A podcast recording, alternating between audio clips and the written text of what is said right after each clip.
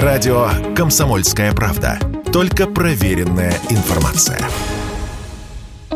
Последний год импортного пива в России покупали все больше. Рост продаж бил рекорды, вплоть до кризиса и санкций. И хотя официальных ограничений на поставки пенного напитка из-за рубежа наложено не было, в апреле этого года россияне купили его на 30% меньше, чем годом ранее. Тому есть три главные причины, объяснил Радио КП Игорь Хавский, руководитель рабочей группы экспертного совета Росалкоголь регулирования по пивоваренной и слабоалкогольной продукции. Первая проблема заключается в том, что не все производители готовы продолжать поставлять пиво в Россию, несмотря на то, что пиво не попало в санкционные списки. Есть логистически серьезные проблемы. У нас контейнерные перевозки отсутствуют, по сути, на сегодняшний день. Да, морем мы привезти не можем. Машины идут с проблемами, перецепляются, поскольку у нас э, проезд европейских, э, соответственно, перевозчиков, он э, закрыт по территории Российской Федерации Беларусь. А российские перевозчики не могут заезжать в Европу. То есть у нас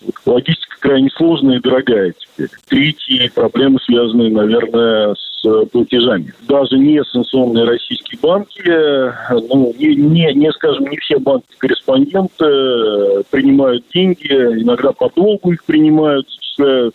Сейчас импорт из США и Европы прекращен практически полностью, добавил эксперт. А много ли вообще импортного пива потребляли россияне, спросили мы его. Или большинство проблем с поставками просто не заметят? У нас в целом объем импорта укладывались 5% в объем продаж в целом.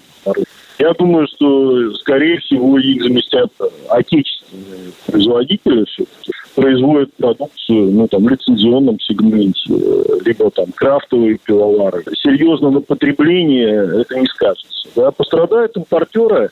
В общем, любители пива в своей массе от проблем с импортом не пострадают. А вот пивовары могут. Даже сугубо отечественные производители используют импортное оборудование и сырье.